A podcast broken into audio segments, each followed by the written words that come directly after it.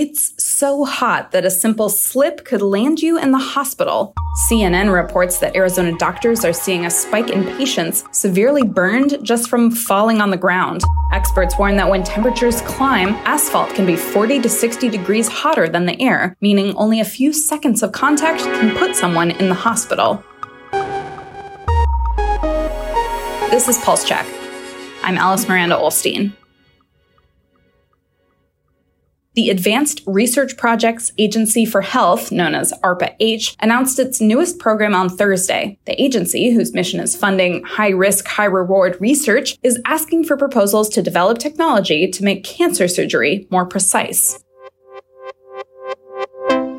The House on Thursday narrowly passed a bill that funds military construction projects and the Department of Veterans Affairs for one year. Nearly every Democrat voted no in protest of a budget rider blocking a Biden administration policy allowing some access to abortion at VA clinics in states that have banned the procedure. Another Republican amendment narrowly approved Thursday would block the VA from requiring COVID vaccines for its healthcare workers.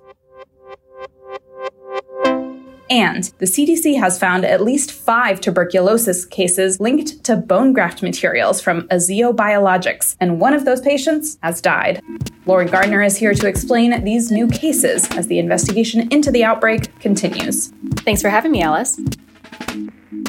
So, we have been reporting on this company called Aziyo Biologics that makes materials used in bone graft surgeries and dental procedures. And there is now a tuberculosis outbreak that is suspected to be connected to their products. So, help us explain what's going on. Yeah, earlier this month, the company issued a voluntary recall of its bone graft products that are used in those procedures that you mentioned. And this was after the company learned of infections linked to tuberculosis in some patients after they received those surgeries. In particular, there were two patients that were treated with those bone products, and they came from a single donor lot. So these materials come from cadavers. And the company noted that before they shipped these products out to hospitals and other places that use them, Um, samples from that lot had tested negative for tuberculosis. So, out of an abundance of caution, they issued a recall for all of these products and they suspended shipments of their products from all donor lots. So, as of now, the company is working with CDC to figure out what happened and also to notify doctors, doctors of the patients who received these products that were from this particular lot so that they can work on identifying them and then treating them for tuberculosis, regardless of whether they're showing any symptoms. And how many patients are we talking about here? Like you said, you know, some are receiving treatment even before we know for sure whether they have TB just because of their exposure and because it will take time to test them and delays could be damaging to their health. So how many patients are we talking about?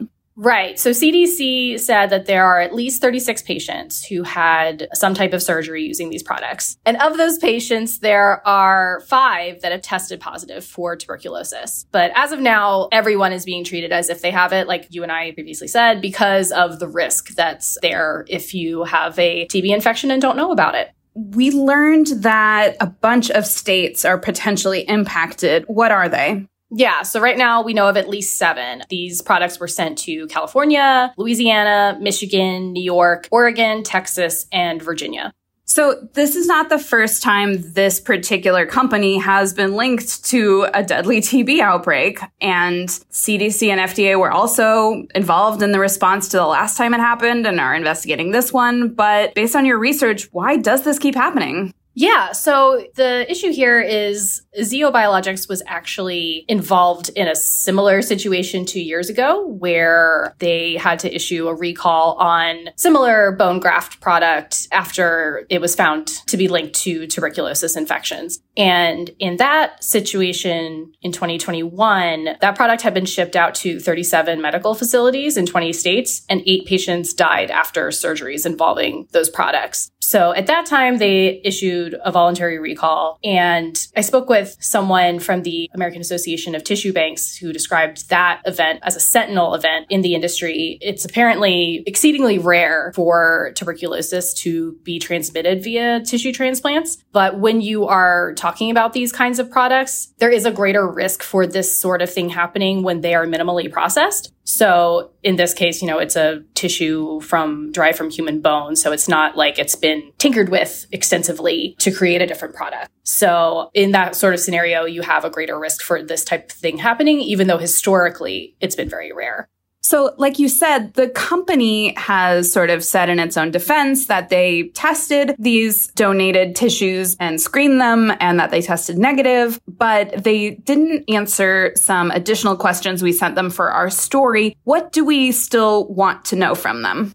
Besides their initial statement, we don't know anything more from their side about what they've found in terms of what went wrong in the process of harvesting these materials from donors where they completely missed that these materials were contaminated. I had mentioned before, it, historically, it's been rare for tuberculosis to crop up in these sorts of things, but obviously there was the earlier issue in 2021. And after that incident, there was an investigation and a review of how these processes work and what can be done to prevent against this in the future. And based on what the Tissue Bank Association has found, it's that there kind of needs to be a systematic review with respect to lowering the risk of transmission of diseases like tuberculosis through these sorts of materials. You know, there isn't just one test you can sick on a sample of tissue to determine whether or not tuberculosis is there. Testing for TB is historically really difficult and the current testing that exists for living people doesn't necessarily translate to a cadaver. So tissue banks need to consider the profile of the donors when deciding whether or not there's a risk there for potential tuberculosis. So that involves gathering information about whether the donor was on immunosuppressive medication, whether they were born in an area where tuberculosis is common, which tends to be low to medium income countries. These kinds of risk factors come into play when it comes to assessing tissues that may be donated. So while the company did say that they had samples from that donor lot tested for tuberculosis, what we don't know is what else the company did or didn't do with respect to some of these processes that may need to be in place to prevent against this sort of thing from happening.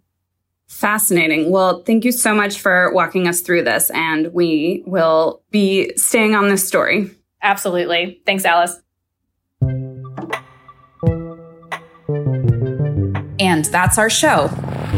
Our music is by the mysterious Breakmaster Cylinder. Afra Abdullah is our producer. Annie Reese is our senior producer. Our healthcare team editors are Eli Reyes, Dan Goldberg, Barbara Van Tyne, Beth Belton, and Sean Zeller. I'm Alice Miranda Ollstein. Subscribe and follow Pulse Check for a new episode every day. And subscribe to our newsletters where you can read this reporting. Pulse, Future Pulse, and Prescription Pulse.